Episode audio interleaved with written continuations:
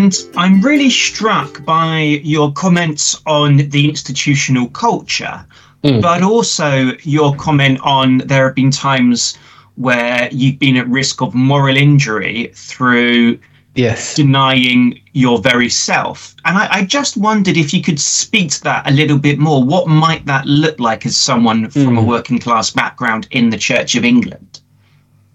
Sure I mean, there's lots of layers to that. Some of it comes down to kind of, you know, I don't know that we have a particularly robust whistleblowing policy within the Church of England. Uh, I mean, how can you even? It's so hard to even talk about the Church of England as a monolithic institution because it's not yeah. really. It's more like a system of, of feudal barons with their fiefdoms, you know, in, in, in, how it runs.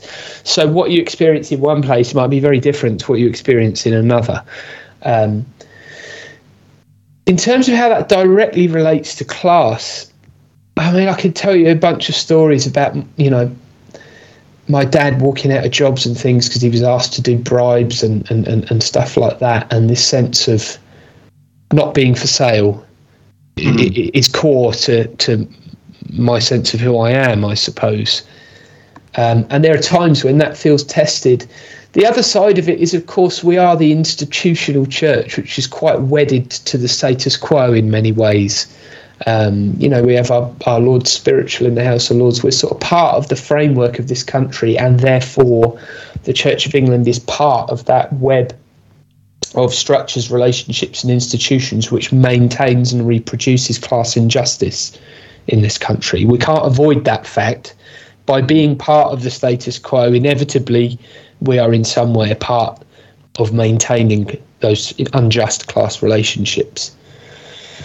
So there is a sense for me at times where, you know, uh, I, I, call it what it is. I probably get told off for this, but um, we'd have things like a, a, high sheriff's justice service, and you know, I'd, I, would come from a meeting to, uh, uh, of learning horrific injustice perpetuated on on people experiencing homelessness and cover ups and both charities and, and, and state institutions failing in their statutory duties, and then have to sit there quietly while those same people are parading around in their, you know, um, funny wigs for a justice service and talking about justice in the church.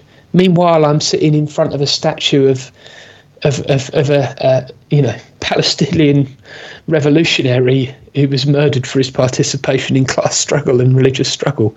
So the, the it just felt so insane to me at times, you know. Um, and, and that's part of life, you know. Life is life is almost always participation in institutions which, in some way, are unjust and wedded to the status quo. That is part of what human life in this modern age means. But there are times where that is drawn into such stark contrast with the life of the revolutionary Jesus of Nazareth, who I follow who asks me to follow. He doesn't ask me anywhere in the Gospels to worship. Obviously, I do worship him because I'm a Christian. But primarily, what Jesus asks us to do is to follow. And yet, we seem to be very bad at doing that. Um, yeah, so it, does that make sense? You know, it feels in such stark contrast at times. Um, and I, I, I, I try not to be an idealist. You know, in reality, if you want change, you've got to learn to sit across the table from people who are decision makers. Uh, you know, it's very easy just to, to throw stones at glass houses. It's a lot harder to sit and build community power and negotiate for change. Um, uh, the old saying goes, the trouble with speaking truth to power is you keep the truth and they keep the power. You know, we've got to move a little bit beyond that. And I think mm. that's what we see uh, throughout the Old and New Testaments. Um, but there are times when my position just feels so in, insane, and the perspective of others outside. That's um, I really appreciate your candor there, Luke, and really linking uh, this question with or your answer with something you said previously.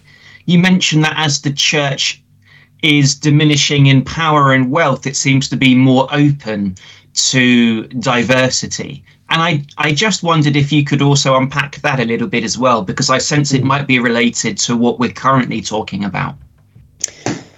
See, the question for me in a lot of this at the moment, as we talk about, you know, the, the, the big struggle, you know, how are we going to get the parish share paid and keep bums on seats? I mean, the church commissioners are doing great at the moment. Uh, are we up to 10 billion now, I think, something like that? Right. So, um, you know, the, the church isn't short of cash. It's about how that cash is deployed in a sustainable way. And I'm not saying that it's a smart investment to just sell all the family silver and blow it on one last hurrah. But there are some profound questions for me about this narrative of, of decline and what I think we're actually seeing in some senses is the proletarianisation of faith labour. So um, Rosa Luxemburg uh, uh, talked about about hundred years ago this idea that under capitalism, all sorts of different types of labour would become proletarianised. They would become more precarious. You know, we'd be moving towards these like zero hours contracts, and we see that very much in academia, of course, at the moment, and mm. and and big solidarity to all our comrades involved in that labour struggle within academia at the moment. But uh, actually, in, in, in a very different way, I think we're seeing that within the church in, in this move towards house for duty, priest in charge, zero point five, you know, short term contracts, all of this stuff in a slower way. I'm not trying to say that in any way my struggle is as is as hard and dangerous as as even the academics. Never mind the, all the other workers that are having to strike at the moment. But there is a sense into what it used to be. Our labour is our, our, our faith labour is beginning to be proletarianised in a sense. So I think you know. I mean, we've had a record low number of ordinands come forward for ministry in the Church of England this year. And one commentator, I forget where I read this, suggests because people are worried there aren't going to be enough jobs, or the or the jobs are going to be in conditions and pay that are not sustainable. Mm. Um, I personally am a, am a, very proud member of the Unite Faith Workers branch and am a part of trying to struggle for good conditions. I have no complaints about my pay. I think I'm paid very well. I'm on a 0.5 post. I get a house. Um, I don't have any complaints about the level of pay, but I think the working conditions the impact on well-being. The number of clergy I know who are working seven days a week, never see their family. Number of people in positions like mine that are 0.5 that are effectively working a full-time job for half pay. It's uh, it's not a great time, um, and I think we need to address that, and we need to address this narrative about everything having to work on congregational giving. We need to address the kind of funding models that are being used for ministry, I would say, both in my experience as a charity trustee and working in the charity sector and in the church, we are moving towards deeply capitalist models of funding, both charity work, quote unquote, and ministry. And you know, as Clement Attlee famously said, charity is a cold and grey thing. I think is is the quote. And I would say that, you know, to be honest with you, making churches bid for money to do the things they should be getting the, the resource to do anyway feels like a very cold and grey thing. You know, it's, yeah, I feel, I feel deeply uncomfortable about the trajectory of things. Mm. Let's put it that way. Not sure we're quite in nightmare scenarios yet, but it certainly feels like we're heading that way. This is where it comes down to this material analysis again, right? And some people might say I'm not being very super spiritual as a priest. For me, my, my, my doctoral work is in theologies of the Holy Spirit and mission. And actually, there is a profoundly material aspect to the work of the Holy Spirit. Um, the, the, Holy Spirit has an affinity with the material world, the womb of Mary, the waters of creation, you know, the, the waters of Jesus' baptism and his body. Um, I could go on. So I think we need to really stop all this pie in the sky when you die talk and get into some material analysis if we're going to tackle these problems. Mm. And I think that's an excellent point to segue into your book. But just before we do, I wonder whether some people listening might hear you talking about capitalism and material uh, wealth and so on, and yes. think, "Oh, is is this guy, uh, you know, a totalitarian communist?" Mm. Um, and and I wonder whether you could just unpack really in a bit more detail what you mean when when you critique capitalism, absolutely, and, and what your theology behind that is. Sure. I mean, the short answer is if you want to know what my theology behind that is, go buy the book. but um, but if you can't afford it, let me know. I'll sort something out. But um, I use those terms in a shorthand I'm getting lazy being in an academic environment a lot because people know in an academic environment what I mean by that, and that's a, that's a oh. bad habit to be falling into. When I talk about those terms, I, I mean most people familiar with them will know I'm using a sort of Marxist analysis here, using the tools of Marxism to do some material analysis because I find those tools very useful. Um, just the same as you know, if if I uh, want to fix the oil filter on my car, I'll go get my Haynes manual out because it's a good it's a good tool. Having said that, I'm no I'm unashamed in saying yes, my politics probably are somewhere left of Marx. Um, but uh, the totalitarian thing is a really interesting point that you make.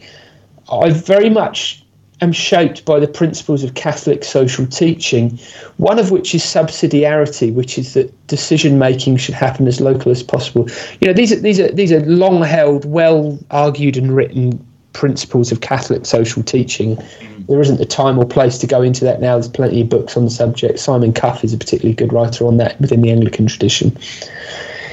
I don't believe, uh, you know, I'm not out here campaigning for the Labour Party or any other political party. I believe in power being in the hands of the people, and I would say that that is is is a thing that we see throughout, woven through the Old and New Testaments. Uh, the centralisation of power seems to be something which, you know, there's a lot that's that's written in the Old and New Testaments that's quite suspicious of that.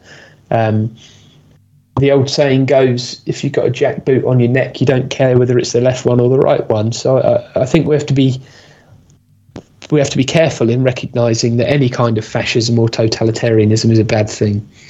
Um, but I really do believe in people power, and, and I, that, that is rooted very deeply in my understanding of the Holy Spirit, the person and work of the Holy Spirit.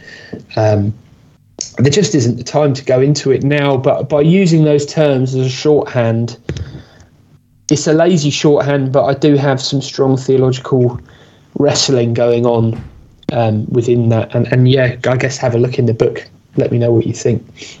Sure. Great. Thank you. And as we segue into your book, Confounding the Mighty, I think some of these themes are going to be teased out anyway. Sure. So I wonder whether you could just give us a summary of the book structure and its themes. Absolutely. Uh, and even a bit of the inspiration behind them as well. Well, to start off with, the the way that the um, book came about, there was an article in the Church Times a few years ago that was called something like "Is the Church a Class Riddled Act?"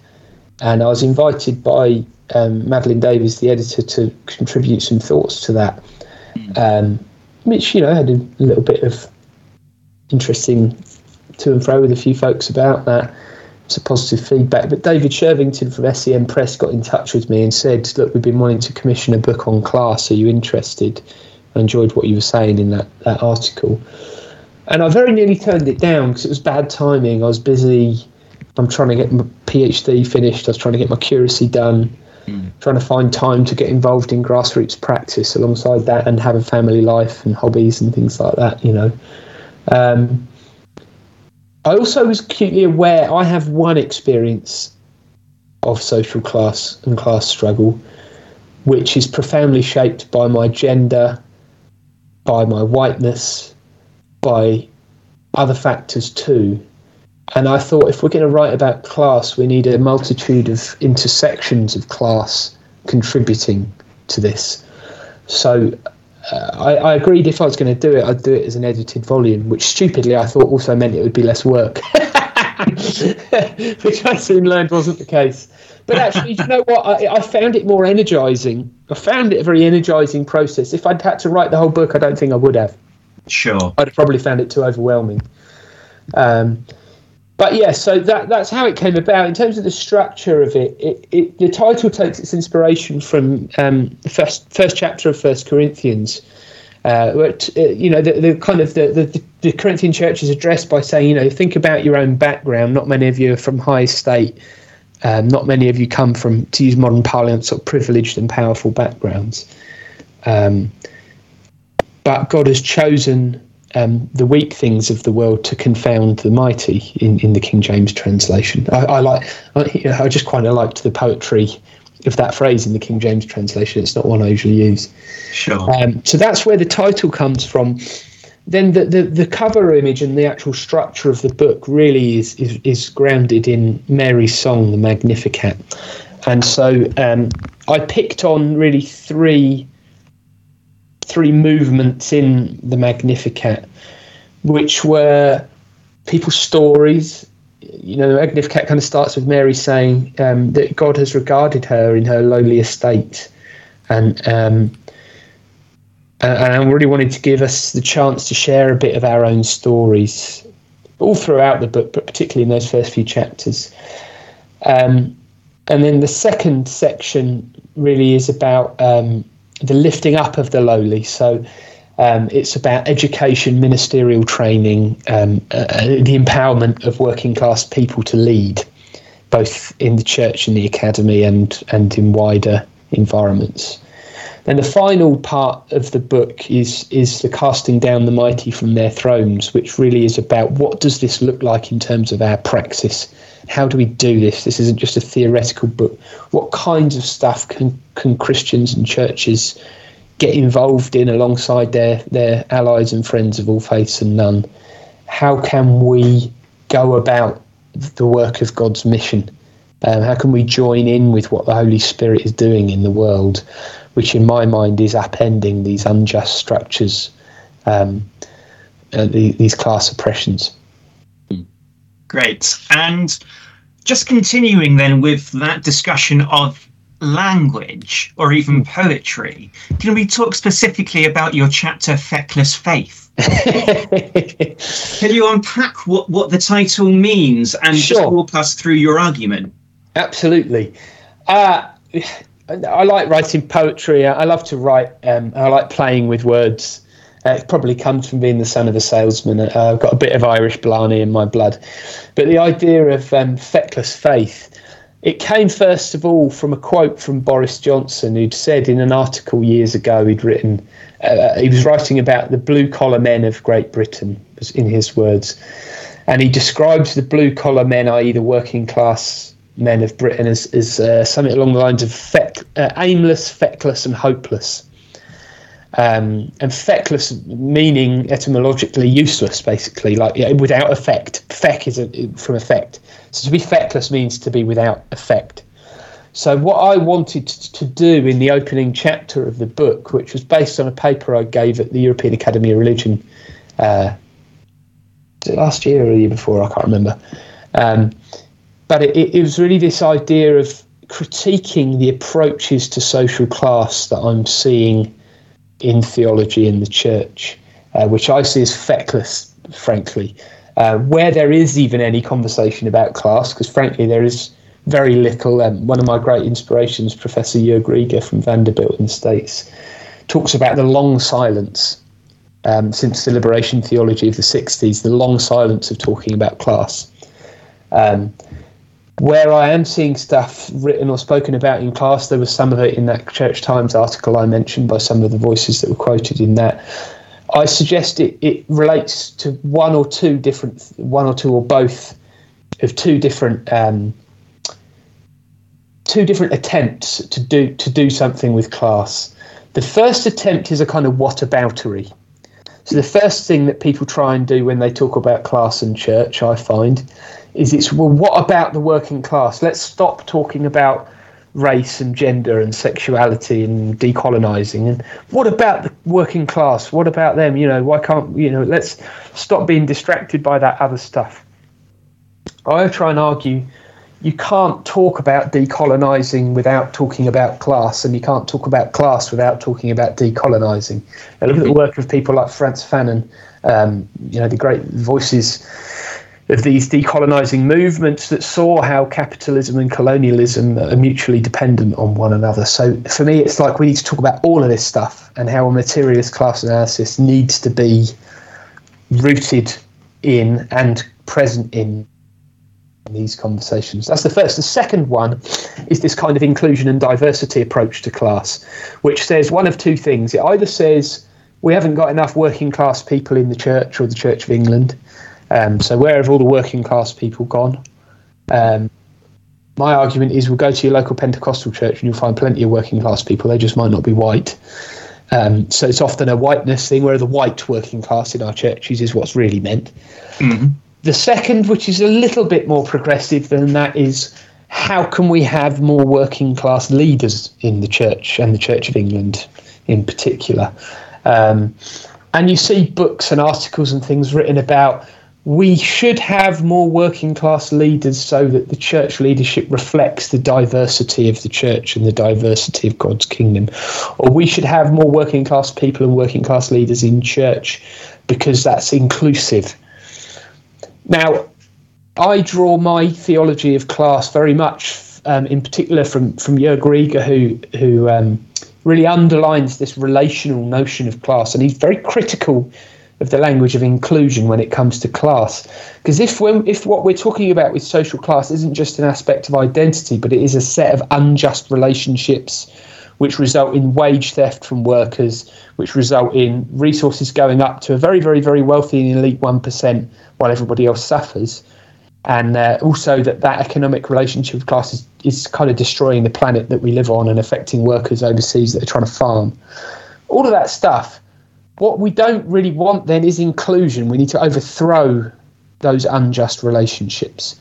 So for me, it's not that we want to include the working class. I gave a talk at, at, Bristol Cathedral recently at a festival of inclusion, I think it was called, which was really good, and I'm all for, um, you know, the, the the the plight of LGBTQ people and the kind of decolonising stuff that we were doing at that conference. But I started my talk by saying this is why I don't want working class people included in the church because we should be working towards a classless society if, if the class structures are unjust.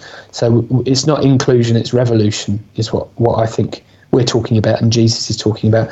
Jesus doesn't say, Blessed are the poor and the rich, as long as we can all sing Kumbaya together. Jesus says, Blessed are the poor in Luke's Gospel. The Magnificat says, The mighty will be cast down and the rich sent empty away, and the lowly lifted up and the hungry filled with good things. You know, God has a preferential option for the poor um, and and there should be a recognition that the current system is unjust and needs to be changed. The other the other bit of the feckless faith thing um, that I was looking at was um, there's a book by is it D.A. Carson, one of the American evangelicals, um, who wrote a book on discernment, and he basically said if you're a real Christian, you'll vote for Trump um, which is and the book's called Reckless Faith, uh, and I found that all very ironic. So I was kind of playing on that a little bit as well. So, just off the back of that, then, and you've already begun to answer my next question in quite a full way, but how might you respond to Christians who could object to some of what you're saying and say, but surely our identity is in Christ alone? What do you mean that, you know, we have various identities, whether it's class or gender and so on, that make us us. Yeah, this is a kind of narrative I've heard a lot, whether it's talking about class or, um, you know, uh, uh, one of the books I critiqued has a note on the front cover that says, you know, this is a book, a, a book, a brilliant book for people saved from working class backgrounds. And to paraphrase something similar that Anthony Reddie said about race. What is it about being from a working class background I need saving from? Do you know what I mean? So there is this kind of um, this strange move that people do with that. We talk about our identity in Christ. Well, Christ isn't just Jesus' surname. You know, what we're we talking about? Jesus Christ I would say that, that Jesus of Nazareth, who is the Christ, whom I follow, lived a life of class struggle. There's an excellent book about that came out recently. James Crossley, one of the authors. It's called Jesus, Jesus, a life in class struggle. I would say Jesus of Nazareth, the Christ, calls me to follow in his footsteps by living a life of class struggle. So there is something about this Christ which is a universalizing invitation to participate in a life that was lived out by Jesus of Nazareth in the place that we now call Palestine. So to try and somehow spirit away all of that by saying, well, my identity is in Christ. Yeah, your identity is in Christ. So, you know, put your boots on and let's get to work. Um, you know, there's there's a, there's a there's an old Union song um, called "The Preacher and the Slave" that's all about preachers trying to kind of stop the union movements back in the day. And it's where the phrase pie in the sky when you die comes from. Um, and, and the critique of that really is that, that the religious leaders were kind of trying to take away from that material analysis into oh well you'll have pie in the sky when you die so don't worry about any of this practical stuff it's very easy to say that when you've got a full stomach and a roof over your head and you know um, you're not fighting and struggling every day um, it, that is a is an unfaithfulness to jesus of nazareth that kind of rhetoric i would say so what do we mean my identity is in christ well i'm quite comfortable with that phrase but as I've already said, I'm not talking about identity. I'm talking about how I live my life faithfully to follow Jesus. So it hasn't really got anything to do with identity, in my opinion. Sure. So it sounds like the the importance of the incarnation of the way that Jesus lived his life on earth is the the foundation for your understanding of how we live in a classed society. Yes. Yes, thank you. Yeah, that language of incarnation is really important.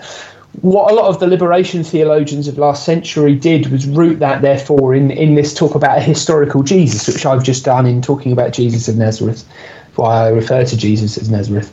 But in my own work, I'm wanting to go further than that, because actually, in a religiously plural society, just talking about the historical Jesus probably isn't enough, because, you know, my some of my neighbours would not be all that interested in this talk of a historical Jesus. But if we start to talk about the Holy Spirit, the Spirit of God, what God is doing, actually the incarnation is rooted profoundly in a theology of the Holy Spirit. We see that in Philippians chapter 2 and elsewhere. And for me, as an Anglo Catholic, the invocation of the Holy Spirit on the communion elements and this raising up into transformed life, I draw a lot from uh, the Orthodox idea of theosis that the Spirit is transforming the whole world lifting up the whole world into the kind of dance of God's love, that perichoretic dance of the Trinity. Um, and there are a few theologians like Sergei Bulgakov and others that I draw from for that term. So I'd say this is actually about who God is and what God does. Um, you know, th- th- that's what God is in the business of doing. God is in the business of incarnating. Um, God is in the business of raising us up into the life of God.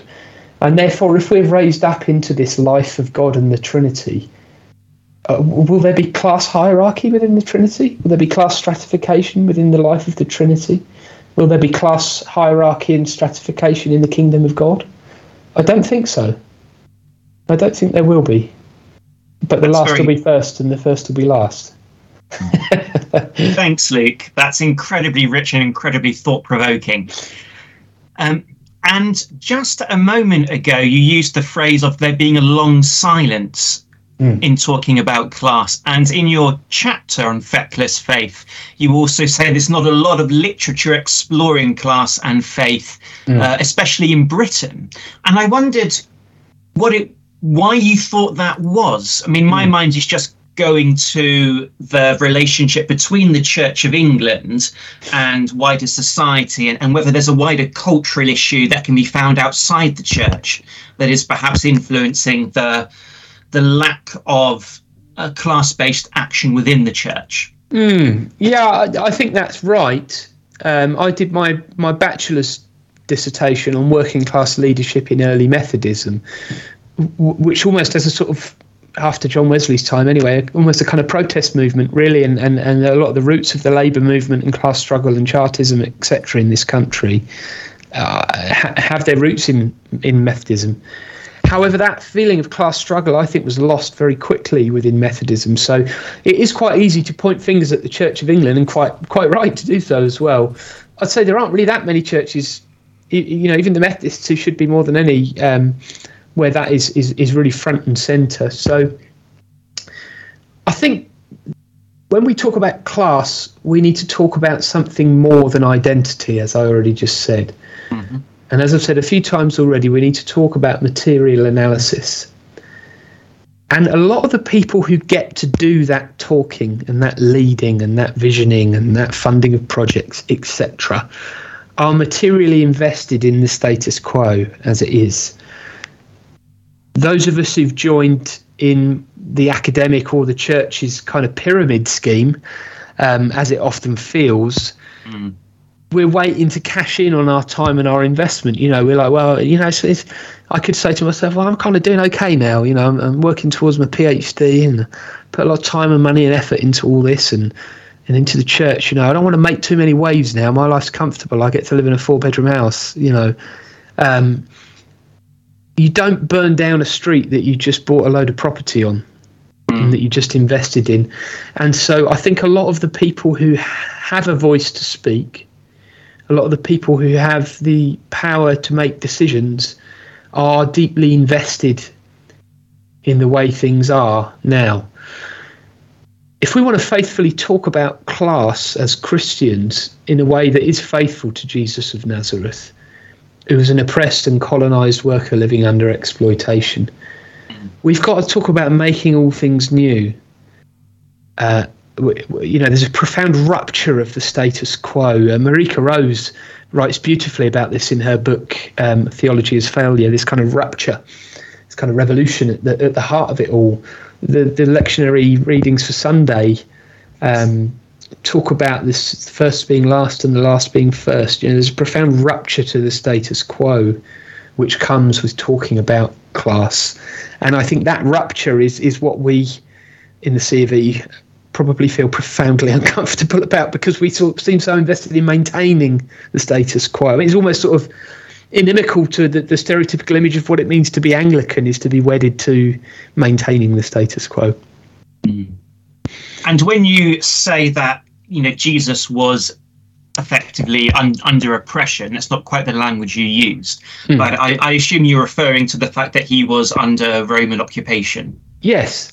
So we have this very daft, glamorized white Jesus that we worship in the Church of England according to our artwork. Even the idea of Jesus as, as a carpenter, you know, is quite quaint. The words we translate usually as carpenter is tekton. It's probably quite likely Jesus was some kind of house builder and there were massive building projects going on by the Roman Empire as they colonized that part of the world, and there'd been various uprisings, and entire cities were leveled, and new Roman cities were being built in their place. So it's probably quite possible that Jesus' labor was being exploited to build these structures for the Roman Empire to, to, to further its colonization. And even if he physically wasn't involved in that building, he certainly would have known a lot of people who were. He came from a family of house builders. So you know, let's let's do that material analysis about what Jesus's life was like in those hidden years between his childhood and, and his beginning of his public ministry. Um, I find it fascinating that in the creeds, well, here's a little pop quiz for you, if you like, Alex. There's there's one human being mentioned in the creeds who doesn't belong to the Holy Family. Who is it? Oh, oh Pontius Pilate. Pontius Pilate, the one human being mentioned in the creed who's not a member of the Holy Family. Isn't that interesting? He gets a special mention. Um, not the chief priests. Um, you know, is is this this, and and who who who do I probably look most like? Um, who do most of our leaders in the Church of England probably look most like? Out of the New Testament narrative, probably Pontius Pilate. You know, this representative of European empire and colonization. So um, there's a part of I like to do imaginative contemplation sometimes when I'm preaching to help people really get into the story. It's helpful to think, well, who am I in this story? For many of us in the Church of England, the answer is I'm probably Pontius Pilate. This is why I'm so critical of, of uh, with due respect, I'm very critical of these ideas of like being with in the Nazareth Manifesto, because you know, being with. Well, if if we recognise who we are in the story, that we're Pontius Pilate, Pontius Pilate's being with Jesus ended with him being nailed to a cross. So, you know, our being with the oppressed doesn't always end very well for the oppressed at the end of the day. In your book, you write about how others perceive you. Mm. And sometimes they see you as being adversarial or even aggressive. Mm-hmm. And I just wondered, why do you think some people reading what you have to say or listening to what you have to say might end up thinking in that way and, and what would be mm. your response to that assumption or that interpretation of your sure. message i know i'm not the only person who finds this and one of the wonderful things about writing this book and doing this work is i meet more and more people um, that have a lot of shared experiences this being one of them Saul Alinsky, who was the godfather of community organising, had a, a brilliant quote I always use at times like this Alinsky said that liberals are the people who leave the room when an argument turns into a fight. and uh, I, I, you know, we often want to talk in the Church of England about we got the Conservatives on one side and the Liberals on the other. You know, and, and the Conservatives think we just need to go back to some sort of pure kernel of what we're supposed to be. The Liberals just want us all to hold hands and sing Kumbaya and be nice to each other. You know, I'm, I'm being exaggerating a little bit here. This is my characteristic bluntness that causes people to find me a bit um, adversarial, maybe. Uh, liberation is a bit different to being liberal, and I would consider myself a liberation theologian.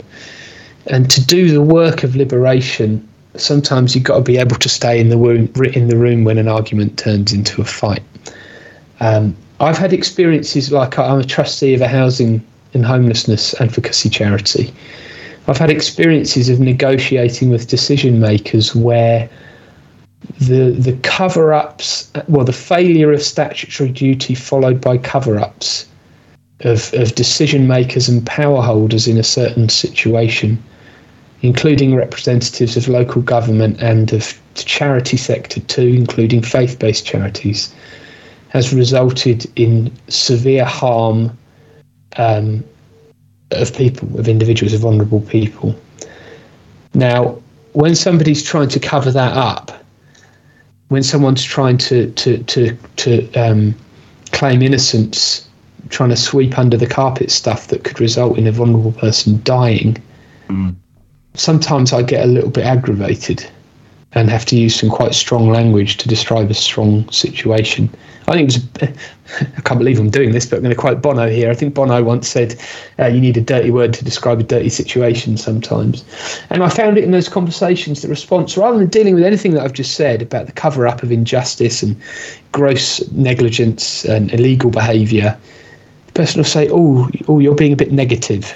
You're being a bit adversarial. You know, we, we, we do things like. To, um, having exhausted other options, show up to the housing committee of a local council and, and say, We know you've done this. What's your response?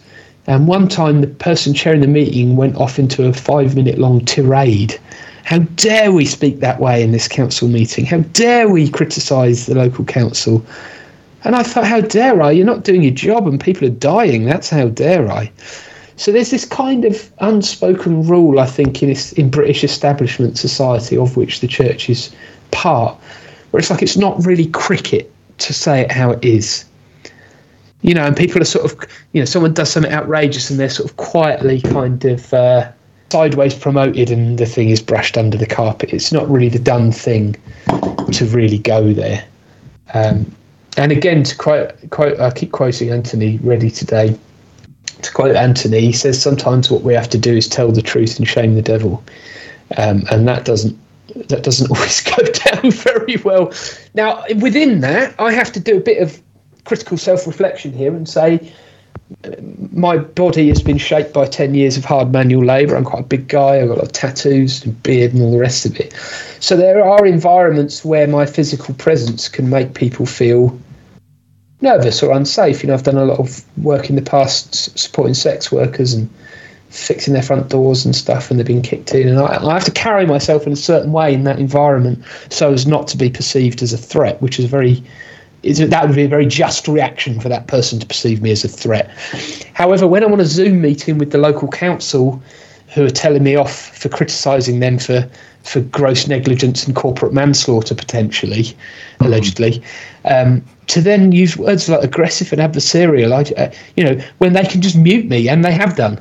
You know, they can just hit the mute button stop me from speaking in this so-called democratic meeting where there's meant to be public representation.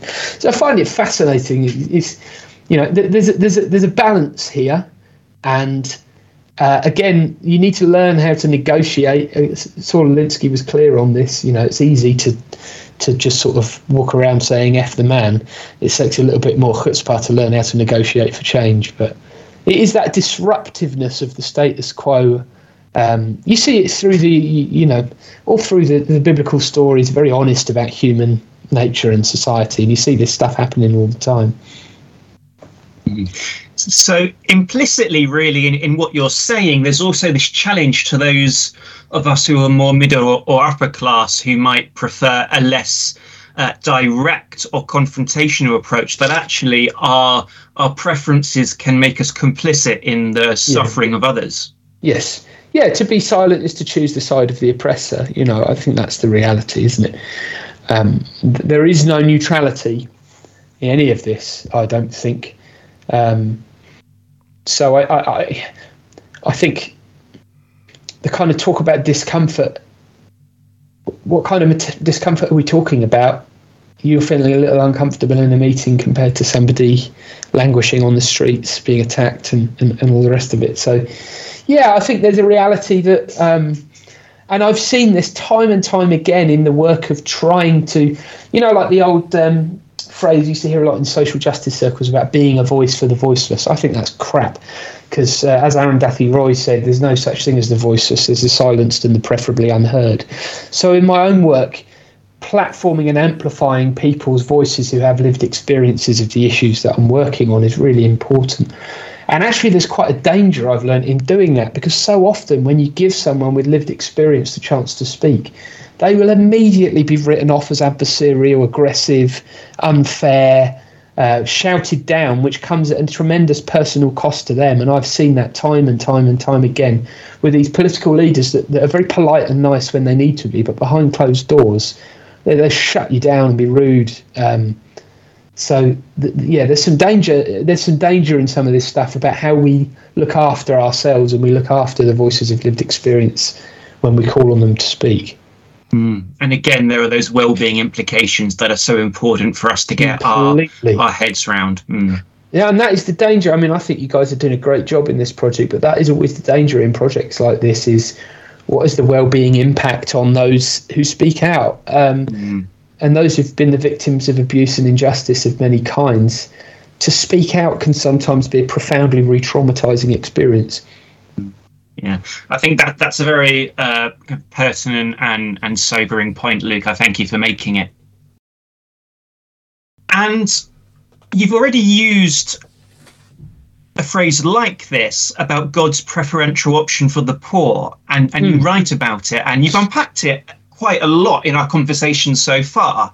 But mm. I just wanted to give you the opportunity to to underscore it because it, it, it's very present in Catholic social teaching, yes. but it might not be as familiar to some of our listeners. So I hmm. just wondered if you could speak to that as well. Sure. So I think, I think, firstly, I want to say it's important not to equate poverty and social class as being the same thing, or to be poor and to be working class aren't always the same thing you know you can be doing okay and still be having your labour exploited. But in terms of this this language of the preferential option of the poor, which really comes out of the Latin American liberation theologies, um, uh, you know, of, of, of, the last century, um, the vast majority of which were Roman Catholic, not all, really draw out the fact that in in the Old and New Testament narratives and teachings, it is very clear that the God of the Bible has eyes fixed upon the poor. Now, to reassert my definition of class earlier, that class is a set of labour relationships and the web of institutions and culture and other stuff that reproduces those those labour relationships. Labour relationships were unjust, which mean people's labour is exploited, that, that resources are always going upstream to the top and away from the workers who actually produce uh, wealth and tools and technology, etc. Those are unjust um, and, and the Bible is extremely clear in many places that the accumulation of wealth, the exploitation of the poor, angers God. And that's not something we're always really talking about. Again, talking about liberals, we don't like talking about an angry God. We've done away with that, haven't we? Um, you know, um, I mean, I, I, I, kind of believed in a very angry God for a long time, but he was mainly angry about what people did in their bedrooms and stuff like that. Um, there are about 2,000 verses in the Bible specifically addressing, in a very material way, the life of the poor and the oppressed, and that God is on their side. Uh, way more so than the verses about what we do in our bedrooms. Um, so I would say any remotely faithful reading of the Old and New Testaments can only lead us to that conclusion that the eyes of God are fixed upon the poor. Um, when we look at the summary of Jesus' ministry, which his mother uses in the Magnificat in, in, in Luke, uh, when we look at the summary that Jesus gives of his own ministry in quoting from Isaiah, it is all to do with material change for the poor and the oppressed. Um, not all to do, sorry, I, I, and I don't. There's a danger in all of this talk. I'm a priest. That's my job. There's danger in all this talk that I try and paint out Jesus as some kind of communist revolutionary who wasn't really that interested in religion. He was more interested in politics. That's not true. You know, there's a distinctly religious element to all of this and a liturgical element to all of this. Um, for me, this is about who God is and what God does ultimately. Mm-hmm. Um, and, and, that's you know that, that we, we have to maintain that. We need to remember, particularly looking at the Old Testament, that um, the life of a just community and the worship of God are completely intertwined. When you read through the Old Testament laws for, and, and the prophets, you know it's, it's a verse about poverty followed by a verse about how we do how we worship, um, and that has an effect on how I go about my ministry as a priest. Um, so I'm not I'm not trying to take away from the religious aspect, but it is to say the God I believe in that God's eyes are firmly fixed upon the poor and on the liberation struggles of the poor, whether it's the book of Exodus or the prophets or Jesus or the Revelation of the overthrowing of the Roman Empire, all of these things. Mm-hmm. And of course, in the New Testament, there is this what's called an inaugurated theology, whereby all the thing that God wants in his kingdom or the reversal of sin starts in the here and now as yes. you say, it's not about that pie in the sky when you die. Yeah, and that's what's so great about reading the Gospels through a more materialist lens, is it can help us living under the empire of neoliberal colonialism to think about well, how would I act and what would I talk about? Well, let's look at what Jesus' example is. What he acts like is he spends time on the wrong side of the tracks in solidarity with the poor and the oppressed and the outcast. And what he talks about is uses. Uh, I'm talking about this in my sermon on Sunday. You know, one of the most common themes of Jesus' teaching is land and labour and the relationship between land and labour, and it constantly coming back to that all the time.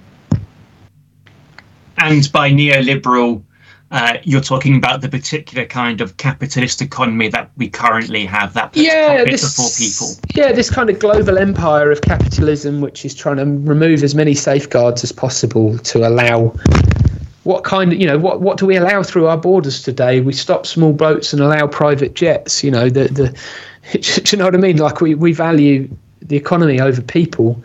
Um, and and the capitalist economy is allowed to cross boundaries and borders all around the world where people aren't. That seems like an insane, unjust, and intolerable situation to me. Thank you. And then just thinking about the future, I hmm. don't want you to give away too much from your conclusion because I want people to go out and buy your book. Uh, but just thinking about, you know, the, the issues we've spoken about at, at length today what needs to change mm. and how can it change? I mean, as I've said already, I think there needs to be an almost complete upending of the status quo and of those relationships, and that's not something that happens overnight. In the book, I talk about some practical steps in the here and now that churches, Christians, and faith communities can get involved with alongside their, their mates and comrades of all faiths and none. I talk about well uh, the other contributors to the book. Um, Eve Parker has an excellent chapter on education. Sally Mann has an excellent chapter um, looking at uh, kind of the precariat situation of workers and jobs. Uh, Victoria Turner has an excellent case study looking at the Iona community and how churches engage in mission and ministry among working class communities. I then turn to three examples of potential practices that churches and Christians can get involved in. The first of which is broad based community organising, which essentially is building alliances of people power in local communities. And I think faith communities and churches are really well placed to do that. Secondly, I talk about involvement in the trades union movement, how the churches can support um, the trades union movement. Historically, you know, the, during the Durham miners' strike years ago, the Bishop of Durham was highly involved in negotiating um, for, for the, the miners to get what they were asking for. Uh, also, I'm a member of the Unite Faith Workers branch, um, and I, I, I, love to see faith workers themselves getting organised. Um, both for the, the working the paying conditions of faith workers, but also to help us enter into a deeper solidarity with our local trades union congresses, to rub shoulders with these folks, hear from the workers, hear what their situations are like, listen, ask what can I do to help, what can our faith community do to help. You know, you want to just t- turn up in the cas- the picket line in a cassock or a bit more than that. You know. Um, so mean, we have really good union representation in my diocese, about 33%, I think, or something like that, um, among our clergy in our diocese, which is fantastic. And I'd love to see that increase and continue. Then finally, this isn't something I've been involved in myself, but I take inspiration from others. The involvement in cooperatives, worker cooperatives, and the commons. How can we set up more democratic organisations, businesses, um, parcels of land, housing structures, how can we set them up in more democratic ways which do empower people so that people learn the hard skills of how to live in a more democratic, communal, relational way? Actually, it's not that easy. Anyone that's lived in intentional community will tell you it's not as romantic and glamorous as people make out. It takes learning some hard skills like how to have one to ones, how to build relationships, how to negotiate. Um, and we need to learn those skills God forbid, with, with what some of the more negative people are predicting with the impact of climate change in the next 50 to 100 years, we really are going to need to learn those skills um, because the whole fabric and structure of society could shift. I think robotics and artificial intelligence have the potential to do that too, in what some people are calling the fourth industrial revolution, which I mention a bit in the final chapter. So we, we you know, this isn't this isn't just hypothetical stuff this isn't a book that I hope that people read and, and, and it makes them add a sentence about class in their diversity and inclusion policy. I want to see people getting getting their sleeves rolled up and getting their hands dirty um, in this struggle. And and that's a very clear outline of what people can be doing in society. Mm. And this is perhaps a more difficult question. Yes. But what needs to change in the church mm. and who might be responsible for helping ensure that happens? It's, it's, the Church of England is such a complex beast. It's very hard to say. But based in that, that kind of commitment to subsidiarity I mentioned earlier and commitment to the local, of course, the, the sort of the atom of the Church of England, the lowest common denominator is the parish and other institutions too, like chaplaincies and theological education establishments and stuff like that. So for me, I think it starts with a re engagement with local contextual praxis in those contexts, in the parishes, the theological education institutions, chaplaincies. It, it involves the transformation of our training towards the praxis of how to engage in justice movements in your area? What are the hard skills? How do you pull people together into a house meeting? How do you have a one to one with people? How do you negotiate for change? Um, you know, you can have as many degrees as a thermometer and not actually be able to do any of that stuff. So I think we do need a much greater shift towards praxis. Uh, one of the things I love from, from the liberation theologians, particularly Gutierrez, um, Gutierrez said that theology happens as a second act our first act is our praxis, it's what we do, it's our engagement in liberation struggles. We then do our theology after the sun goes down and we reflect on our day's labour. Um, and I love that image. That is for me what it means to be a theologian is is to do my theology after the sun goes down, metaphorically speaking. And I'd love to see a shift within. I'd just love to see some edu- uh, uh, some establishments where people can go and train for that kind of ministry within the Church of England. Uh, there are colleges out there doing this stuff. Uh, you know, there's the Nazarene College in Manchester, which is a, a Methodist offshoot of the uh, Church of the Nazarene. Um, they're doing some really exciting stuff about how to train people in praxis um, and how to be more democratic in even how the journey of theological education works. I find that very exciting. I've enjoyed teaching a, a session with them not long ago. Um, but I think it, it, really starts with the local. Pra- I'm not sure that. I'm not sure this can happen from the top down. I think it needs to start from the ground up, but it, it will mean those key holding permission givers to make the space to experiment. You know, it will mean releasing some of that humongous resource of money and people that we have in the, and property and land that we have in the Church of England to experiment with this stuff and be ready for it to fail or be ready for it not to result in a congregation of 500 at the end of three years of front loaded funding. You know, we've got a completely reversed kind of economics, education, and labour that we're talking about. It's just so profoundly shaped by this unjust class structure, the way that we're going about trying to make change. It's like the old story goes about two fish in a goldfish bowl. One says, Water's nice today, isn't it? The other one says, What's water? You know, we can't even see the waters that we're swimming in because we're so profoundly wrapped up in it all. Mm, sure, thank you. We're, we're blind to some of the, the detrimental things within our own culture and, mm. and how that's impacting the church and our society. And I'm sure you'll be pleased to hear this is my penultimate question. but you you've spoken about imagination, the use of imagination in your sermons, mm. which struck me because you also talk about it at the end of your conclusion as well. And I I just have a sense that actually for some people, for some Christians, the role of imagination is underutilized and, and actually mm. very important. And I, I, just wondered whether you could speak into the role of imagination in all of this. Mm. Uh, Bob Dylan once sang, "If my thought dreams could be seen, they'd probably put my head into a guillotine." Um, you know, I think uh, our capacity to imagine a better future is deeply important. But when I talk about imagination, what I'm talking about really is an invocation of the Holy Spirit. So uh, in the book, I end with the Veni Creator Spiritus, which is a traditional prayer. Uh, it's used at baptisms and, and, and at Pentecost and it is an invocation of the Holy Spirit to enlighten our dull minds. And I feel that's what we need in the church is for the Holy Spirit to enlighten our dull minds, expand our imagination of the possible. Um, that uh, you know, if you can't see it, you won't be able to build it. Uh, is, is is my view on it. So it really is an invocation to the Spirit of God to to expand what we think is possible. Brennan Manning once said, "The God I believe in, the God of so many Christians, is just too small," and I resonate with that. Um, yeah, it's an expansion of the possible and, and, and a call upon the Holy Spirit, um, the Father of the poor, as the Father of the poor, as the Holy Spirit is referred to um, in a, in another um, traditional prayer.